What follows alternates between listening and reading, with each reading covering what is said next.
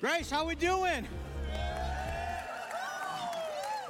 All right, I can I can accept that. You guys were way quicker on that than the last service, so I, I love it. I love it. Well, hey, happy Sunday. Good morning. I'm so glad you're here. My name is Josh. I'm one of the pastors here, and whether you're in the room with us this morning or online, uh, thanks for joining us and thanks for being a part of what God is doing here at, at Grace and beyond.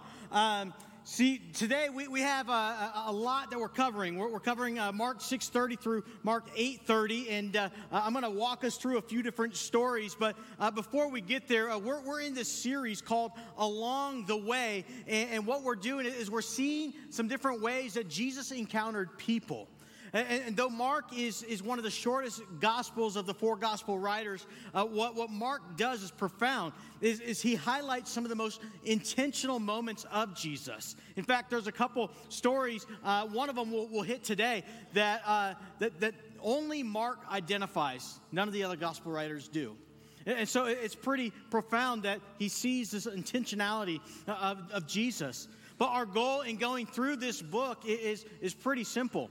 You see, we want to uh, learn the words of Jesus. We want to then live the ways of Jesus so that we can then love like Jesus. Yeah. And, and, this is because this, this is part of what it looks like to, to be a follower of Jesus. And so if you call yourself a follower of Jesus, like, like there, there's some standards there, right? There, there's a standard to love, and it looks like Jesus right? And so, so we're going to lean into a little bit of this today. And, and uh, with that in mind, what, what it looks like to identify some places in our hearts that can prevent us or catalyze us into some of that. So, uh, do this with me. W- would you pray with me? We'll ask the Holy Spirit to be with us this morning and uh, help us make sense of some of this madness, all right? Hey, Lord Jesus, we thank you so much for today and for the joy and honor of getting to bring you praise. Lord God, as we uh, open your word, we ask uh, and, and, trust that you would speak to us. Lord, Lord we're, we're open, we're, we're receptive, we're, we're ready to hear. Lord, eh, no matter what we came in the doors with, Lord, would you help us surrender those things right now? Lord, if we have to pick them back up later, that's okay. But Lord, would you give us these next few moments uh, to just encounter you and sit with you? Um, Lord, as you, you help us see, know, and understand what it is you have to say to us this morning. In Jesus' name, amen. Amen. All right. So, like, like I said, we're in Mark 6:30 through 8:30. Uh, we're, we're going to start in chapter seven, though. We're going to go back and then we're going to fly forward. Okay. So, so giddy up. If you have a, a Bible, bust it out. You're going to want that. All right. And um, I, we'll get started. Chapter seven, verse one uh, we come into this story uh, of the Pharisees accusing uh, and, and, getting all up in arms with the disciples and Jesus for uh, them uh, not practicing what they think is ceremonial washing. And, and what, uh, it, it, what the, their hiccup is, is that it's not out of hygiene or law, it's actually all out of tradition.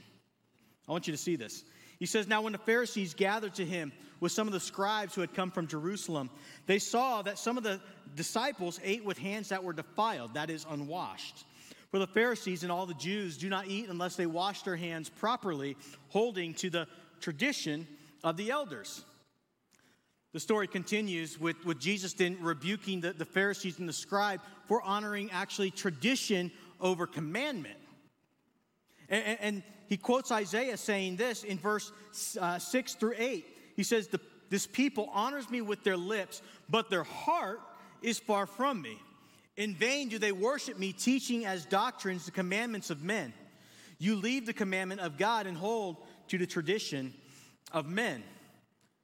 And Jesus continues with, with calling out the Pharisees in, in, in their hypocrisy because uh, at the end of the day, they were breaking the law themselves and, and rejecting their own families and the commandments of God in order to hold to their traditions.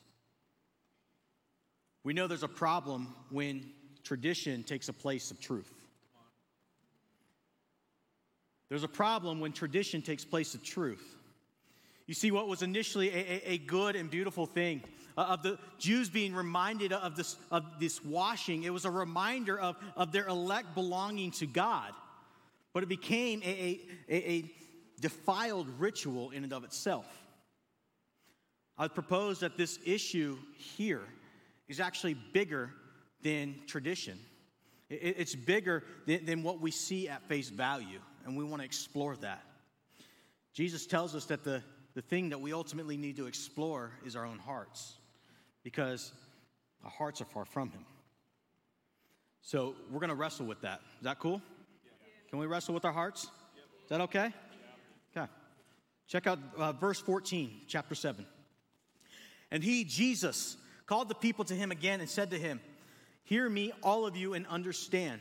There is nothing outside a person that by going into him can defile him. That is, it's a, by the way, a moral sense. So he, he's not talking about your, your physical cleanliness, all right? He, he's talking about this moral, moral sense of, of defilement. Nothing outside a person uh, by going into him can defile him, but the things that come out of a person are what defile him. And when he had uh, entered the house and left the people, his disciples asked him about the parable. And he said to them, Then are you also without understanding? Do you not see that whatever goes into a person from outside cannot defile him, since it enters not his heart, but his stomach, and is expelled? Thus he declared all foods clean, and he said, What comes out of a person is what defiles him. Did you catch that? What comes out of us is what defiles us. It starts in our hearts, not our stomachs. If it started in my stomach, well, I, am always hungry. But I, would be in trouble because my stomach would lead me astray. He says, from within, verse 21, for from within, out of the heart of man, come evil thoughts, sexual immorality, theft, murder, adultery, coveting, wickedness, deceit sensuality, envy, slander, pride, foolishness. All these evil things come from within and they defile a person. What Jesus is ultimately getting out is this idea that what's within you is far more important than what's outside of you. What's within you is far more important than what's outside of you. Not to neglect what's outside of you, you, you want to pay attention to some of that, but what's, what's within you matters. Why? Because the epicenter of our, of our lives is our hearts. Solomon in Proverbs 4 gives us this uh, picture, but he also gives us to uh, us as an encouragement. He says, "Guard your hearts, for from it flows the wellspring of life." There's, there's life that happens. There, there's, there's something that, that happens that ushers from within us and it flows out of us. And if we set aside the biological, uh, literary, and, and, philosophical definitions, uh, according to Scripture, our hearts is the place that our emotions and our desires reside. It's where understanding and, reasoning develops, but, but it's also where elements of our faith and our beliefs are produced. But in its natural condition, here's the catch our hearts are deceitful and evil. From birth, we are tainted by sin.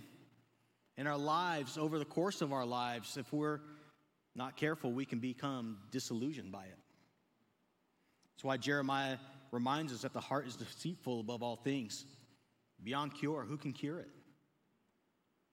If we just stopped there, we would have no hope. But he continues that verse. He says, I, the Lord, search the heart and test the mind to give every man according to his ways, according to his deeds. If you hear anything, here's what I want you to, to, to capture real quick is that God knows your heart. God knows what's going on in your world. God knows the condition of your heart. He, he knows the challenges that you face. He knows the, the, the things that plague and weigh you down. He, he knows the things that give you joy as well. He, he knows what's in here. But He also knows what's outside of you. And, He's the one who sees what's in you and what's outside of you, and He makes the connection, which is where the judge comes. There's no secrets with God. But the wellspring of our hearts isn't derived from what takes place outside of us, but what takes place within us. Defilement and the things that plague our hearts start from within and not from without.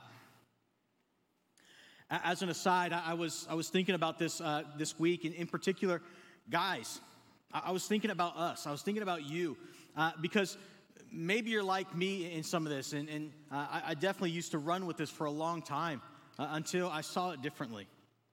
But, but the, the, the thing is, I, I used to think of sometimes our, our, my heart as something that was more feminine, something that, that uh, can only be associated with emotion, right? And, and I, I want to help us out here a little bit because it, it, if we miss some of this, we actually miss the opportunity to address what's within us.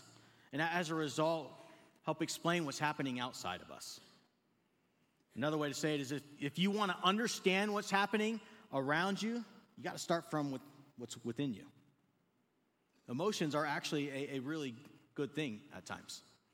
I would say that your emotions matter. And so I don't want to negate your emotions, but they're, they're kind of like the, the lights on the dashboard of your car, right? There, there's good, there's good lights and then there's alarming lights, right? So like, like when I go to uh, turn my blinker on, right, there's a light that pops up and, and it indicates which direction I'm going from the dashboard. Even though I know which direction I'm going, it helps me know and, and affirm that my decision was that, right? At night, when I turn on the lights, uh, uh, whether it's my regular or it's my high beams, there are lights that show up that indicate that something's happening. The same thing is within us. But there are also lights that uh, tell us that there's a problem, right? Like right now, when I pulled into the parking lot this morning, uh, I, I have a check engine light on right? And my check engine light also has three other lights that come with it, and it tells me, hey, there's something going on here, dude. You got to check it out. And, and, and I, I, have done that. I have done the work, so I know what's going on with my truck. But but if I didn't, if I didn't pay attention to those lights, that could potentially be a bigger issue down the line right? The same is with you and I. You see, uh, with our emotions, we, we want to give our emotions a voice, but we don't want to become ruled and controlled by them. Give them a voice, but don't let them rule you. All right, so let's go back to what's in, in our text. Because Jesus isn't talking about emotions in this text, He's not negating our feelings here. He, he's not even talking about our heart in the context of emotion and, and desire. What, what he, he's talking about is he's exposing the real issue that we all have to face but hate to address. If we're really honest, we all have to face this but hate to address this. And it's the true contents of our hearts. I want you to take a moment with me. I'm going to invite you to close your eyes. And I have a couple questions that I just want to throw out and, wrestle with you. And I want you to be able to picture this on your own. How's your heart? No, really, how is it? What's your heart full of right now? What's weighing on it? What's hurting it? What's giving it joy? What kind of emotional indicators are on? Which ones are you doing something with? Which ones are you ignoring? What's happening outside of you right now? Could it be a reflection of what's happening within you? Encourage you to keep that picture with you today. Keep working through that picture. Keep building on that picture. If you have to, come, come back to it. Find some more time to sit with it and, and to build that picture again. Why? Because it, it's actually really helpful to us and enables us to do something about what we see. Because if we don't see it, we can't do something about it. There's a couple stories that we, we want to hit this morning and um, help tie some of this together.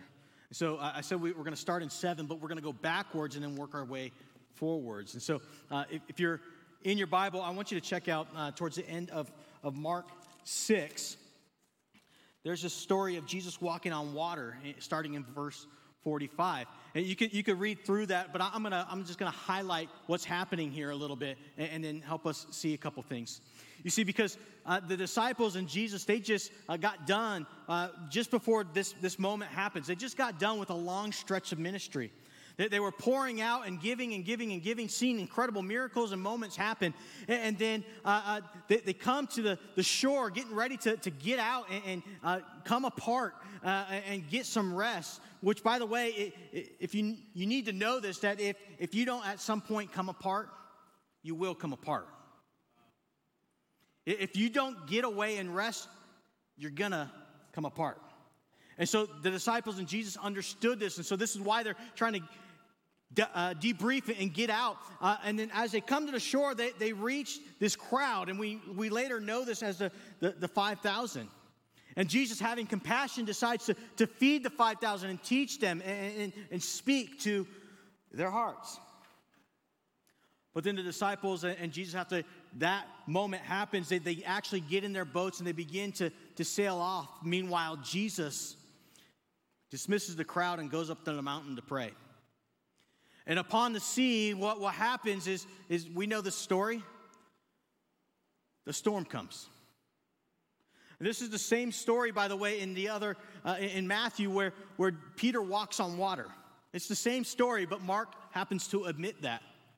And, what's happening is when the storm comes, uh, it's actually pretty common for the Sea of Galilee where, where these, these violent uh, uh, windstorms and downdrafts would come. And so the, the rain that they're experiencing and the storm that they're experiencing would actually be like a tornado like rain. It's very aggressive. And, and so the disciples, they're wigging out. And, and, Jesus, perceiving this, comes down the mountain. He starts to walk across the water to, to meet up with them. And, and uh, this is what happens they see him from afar and they start to lose their minds. I probably would too if I saw some homeboy walking on the water. But here's what Mark says that I find just so interesting. He says, And as he, Jesus, gets into the boat, the wind ceases. I would imagine that the disciples start to chillax a little bit. Mark says that they were utterly astounded, for they did not understand about the loaves, but their hearts were hardened. Consider this moment. They had this incredible ministry, these incredible moments. They're seeing uh, life change and transformation happen. They, they, they just got done feeding 5,000 with, with some loaves and some fishes and had extra. Like that, that would blow my mind to see that happen right? And yet they're in this storm, in the middle of their crisis. They actually see something from afar and it wrecks them. The disciples missed the point. Why? Because the disciples had more faith in a ghost and the probability of Jesus being a ghost than they do him his, as their king. They had more faith that, that what the ghost could do than what their king would do. It's a condition of the heart. And, and when, you, when you tie it together, uh, what, what Mark is getting at with this idea of hardness of heart is he's, he's trying to describe this insensible, callous, unresponsive perception. The perception is whack. In other words, their, their, their spiritual sensitivity is out of whack too. You see, our perception is of reality. And sometimes our perception, despite reality, is actually irregardless of the truth. Sometimes seeing isn't always believing. Just because you see it doesn't mean it is the, the thing, especially in the spiritual. Because we can see and perceive something and believe it's true, but it's not necessarily that. Doesn't necessarily mean it is true. And sometimes what we think we see isn't really what it is. But believing is seeing. Seeing is not always believing, though. For instance, not everybody who saw Jesus' miracles believed in him. We have, we have scripture now that, that we can easily access. The Bible is the number one sold book in the world. And yet, it has an account of all the stories and testimonies and miracles of Jesus. It identifies his identity and, and, and, it highlights who he is and what he's about and how he's for us and how he's good and how he loves you. And yet, people still don't believe. what do you do with that? The disciples, they saw him, they walked with him, performed miracles with him, and they still missed Jesus time and time again because of their hearts. A hard heart limits our perception and it distorts our reality. It impacts how we see and hear and know and understand. Our perceptions matter, just like our emotions matter. But the thing is, Jesus isn't talking to outsiders here, he's talking to his disciples, he's talking to us. The other thing you need to know is, is it says that they were astounded or astonished. And I need you to know this that astonishment isn't faith. Having a wow factor isn't faith, it's not your belief. It, actually is a, it's a big deal. But it says that they, they were, they didn't understand about the loaves, not about the storm, not about Jesus walking on water. That, that's what I would be astonished by. How? How did you do that? But they're not even uh, concerned about who he is and his identity, which, by the way, Mark from chapter one has been highlighting the identity of Jesus and highlighting his character and highlighting what he's about throughout his gospel so that way we might walk away with the identity of who Jesus is and then believe in him. That's what the gospel of Mark is about. But this tells us something. It tells us that the, the disciples, they saw what is true, but they didn't perceive it as true. They saw Jesus, but they believed otherwise. Hardness of heart. So here's a question How much of this is a reflection of our own lives right now? How often is Jesus in our circumstances, whether good, bad, or ugly? How often do we still fail to believe and therefore don't see? What's that look like in your life? What's the picture that you pictured a few moments ago look like? I want to encourage you, somebody, that Jesus' call out is always a setup for a come up. Jesus' call out is always a setup for a come up. He never calls us out and leaves us there, He calls us up to invite us in. I don't know what you're going through right now. I don't know where you're at. I don't know what's going on. Maybe you're, you're in the room right now and you're, you're all kinds of uh, feeling all kinds of conviction. You're feeling all kinds of challenge. And, and I want to propose to you that's a beautiful thing. It's, it's okay. Wrestle, please. But it might just be the call out that Jesus is setting you up for a come up. I want to invite you to lean in. Because Jesus' purpose is to seek and save the lost. He's here to save sinners like you and me. So, what would it look like if you, you just dove in? It's in the crisis of a storm that the depths of our heart is revealed.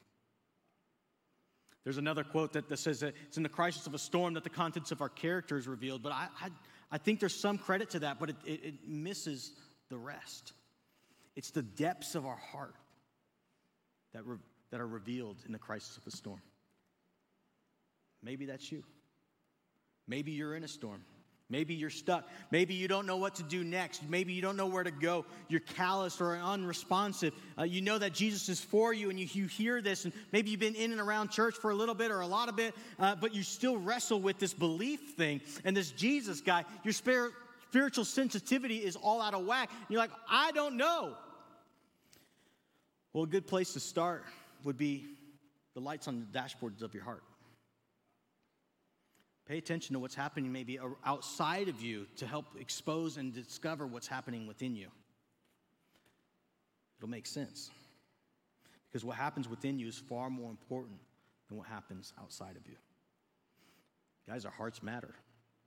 And what's within our hearts, what weighs on our hearts, what plagues our hearts, reflects what it is we believe about God because it's demonstrated in our life.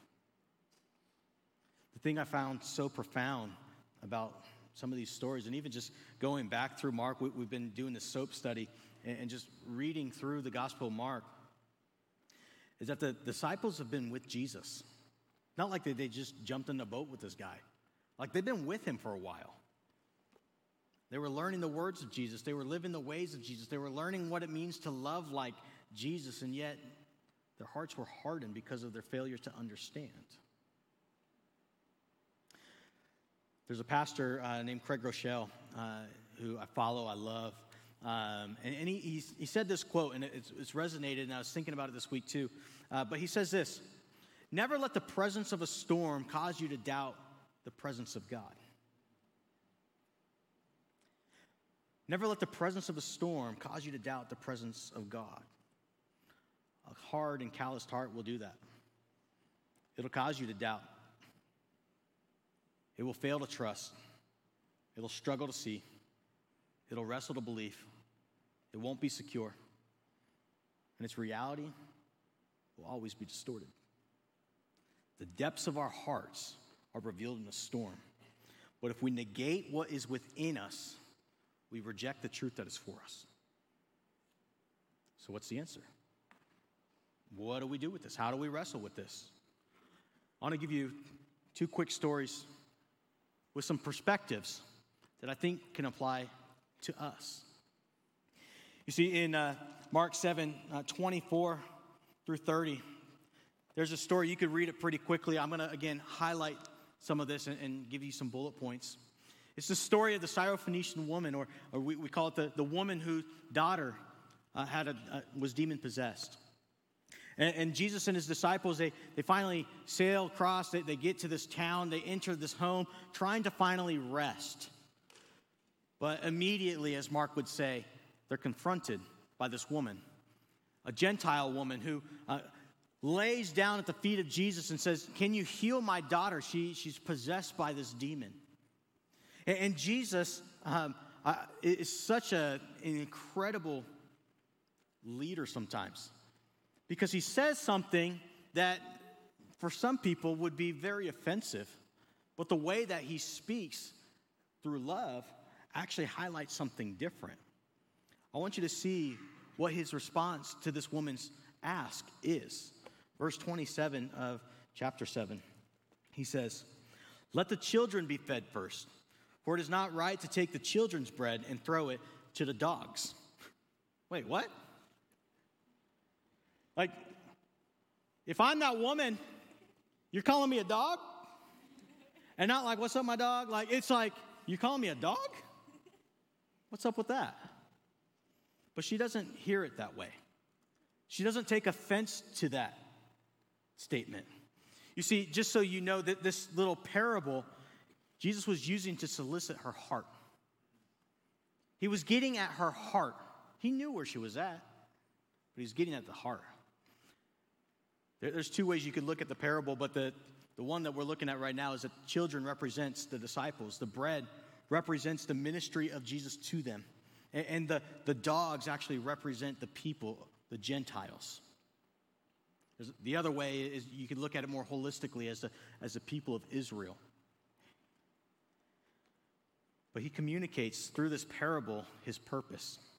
And he says, My purpose here is to teach and to instruct the disciples so that that as disciples they may make disciples who then make disciples and their disciples make disciples right? That, that's, the, that's the purpose. And, and he wants to see the replication and the multiplication. And we're, we're here today because of that multiplication because he knew his purpose his top priority. But notice her response this might mess with some of y'all because some of us we're going to struggle to say this ourselves her response is yes Lord.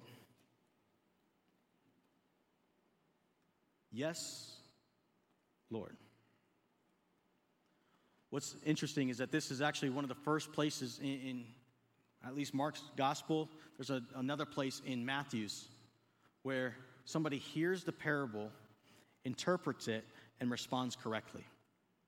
The other is the, is the story of the Roman centurion in Matthew. These are the two people who, who succeeded at hearing the parable, understanding, and applying it to their lives. It's a huge contrast to disciples a few moments ago. Sometimes it's in the simplicity of our words that actually reveal the contents of our hearts. In Matthew, says, For out of the abundance of the heart, the mouth speaks. What are you saying? And how does it reflect your faith and what it is you believe about who God says He is? So, respectfully, she takes Jesus at His words, which, by the way, it's easy to hear Jesus' words, but to take Him at His words, that requires some action. And so she takes an action and she demonstrates a greater faith and exposes a deeper condition of her heart. She says, Yes, Lord, yet even the dogs under the table eat the children's crumbs. And he said to her, For this statement, you may go your way. The demon has left your daughter. And sure enough, she shows up at home, and the demon's gone. Her daughter's healed. She could have responded whatever way she wanted. She would have been justified to feel offended. She would have been justified to, to, to, to run away she, and, and ignore Jesus from then on. But she didn't. She, she doubled down because she knew who her king was. Different than the disciples on the water. Faith always requires risk. Faith always requ- requires risk. And I, I would propose that sometimes the, the way that you spell faith is R I S K, risk. But what would happen if you took God at His word? What would happen if you're in the room and, and you took a step of faith, you took the risk, and you took God at His word to do something in your life that He He's came to seek and save you? What if you took Him at that word? People who are desperate for Jesus, for his touch, for his voice, his healing, are willing to do whatever it takes. It's reflected in their hearts because of how they live. I'll wrap up with one last quick story because this is a response that I think, again, some of us can take today. It's in Mark 8 27 through 30. We see the disciples and Peter wrestling with this question, which, by the way, we all have to wrestle with this question. We all have to wrestle with it. And it says, uh, Mark says, Jesus went on with the disciples, verse 27, to the villages of Caesarea Philippi. And on the way, he asked the disciples, What or who do people say that I am? And they told him, John the Baptist, and others say Elijah, and others one of the other prophets. And he asked them, But who do you say that I am? And Peter answered, You're the Christ. You see, there are plenty of ideas and perceptions and, and, positions about who Jesus is. There, there are plenty of them out there, but, but only you can determine for yourself whether who Jesus said he is is true or not. Would you take him at his word? Would you believe what he said? That's your decision. I can't do it for you, and nobody else can. Somewhere along the way, between Jesus' rebuke in the boat, the demonstration of faith by the woman with the, the possessed uh, daughter who's possessed, and now in this moment, Peter's perception of Jesus is different. He and the disciples begin to see Jesus for who he really is. Jesus is the Christ, He's the Messiah, He's the Son of the living God, and He's for you. He's for you. What's your perception like? Because despite how we might feel, what we believe and what we say about Jesus is probably the biggest, most important decision you'll ever make. There's a passage in Romans 10 I'm going to read to you because this is powerful. It says that if you confess with your mouth that Jesus is Lord and you believe in your heart that God raised him from the dead, you will be saved. For with the heart one believes and is justified, and with the mouth one confesses and is saved. Scriptures say, For everyone who believes in him will not be put to shame. Maybe you walked in the room with shame this morning. God won't shame you, He loves you just as you are. whatever the contents of your heart, He loves you just as you are. Everyone who calls on the name of the Lord will be saved. So, what do you say? Who do you say that Jesus is? What will you believe about who Jesus is? What are the contents of your heart right now? If you step back and look at your life, what's going on that can be an indicator for what you really think, feel, and believe about Him? Maybe you're in a storm. What's it look like when you're in a crisis of faith, when you're in a crisis of a storm? How do you respond? How do you wrestle? You feel stuck, afraid, unsure? Maybe you have a perception about Jesus and maybe your spiritual sensitivity is all out of whack. You go, Josh, I've never had that. I'm just here, I'm trying to figure things out. You're in a beautiful place. Welcome. But regardless, what, what kind of perceptions do you have about Jesus? Do you, do you trust him? And if so, what are you trusting him for? I might ask you this, the, the question because the woman whose daughter was possessed, all she wanted was a crumb. What's your crumb? What do you want? What are you looking for from Jesus? I want to go ahead and invite the prayer partners to come on up because there's a couple promises that we can receive today. But one thing's abundantly clear is that I, I, don't want you to walk outside these doors without relinquishing what's inside your heart. Maybe you've never told anybody. I want you to know that this is a safe place and these are safe people who genuinely love you and want to pray with you so that way you might see and believe. Come and talk to somebody. Don't do life alone. No matter what the condition of your heart is, there is hope. The Lord promises that you, you will seek me and find me when you seek me with your heart. I will be found by you. I will be found by you. Scripture also tells us that if we confess our sins, He is faithful. God is faithful. And He's just, and He will forgive us and cleanse us from all unrighteousness. Let us cling to these truths. Let us address what's within us so that we might actually be able to receive the truth that is for us. Amen. Would you stand? I want to pray for you.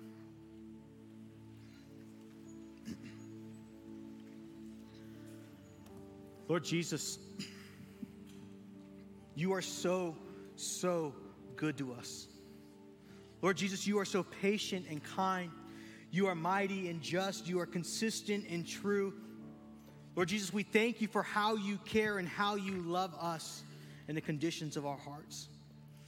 Lord, no matter where we're at this morning, no matter what we walked in these doors with, no matter what's plaguing our hearts or in our minds, no matter the, the condition of our hearts and, the, and, and the, Lord, just the position that we might have and perspectives that we might have and perceptions that we might have of you, Lord, we invite you to meet us.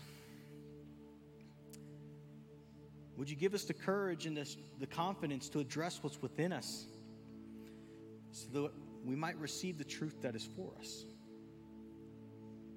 Lord, I ask that you search us and know us and expose what's within. Draw us close so that we might not only believe, but see that you are the Christ. Let our response be, Yes, Lord. In Jesus' name.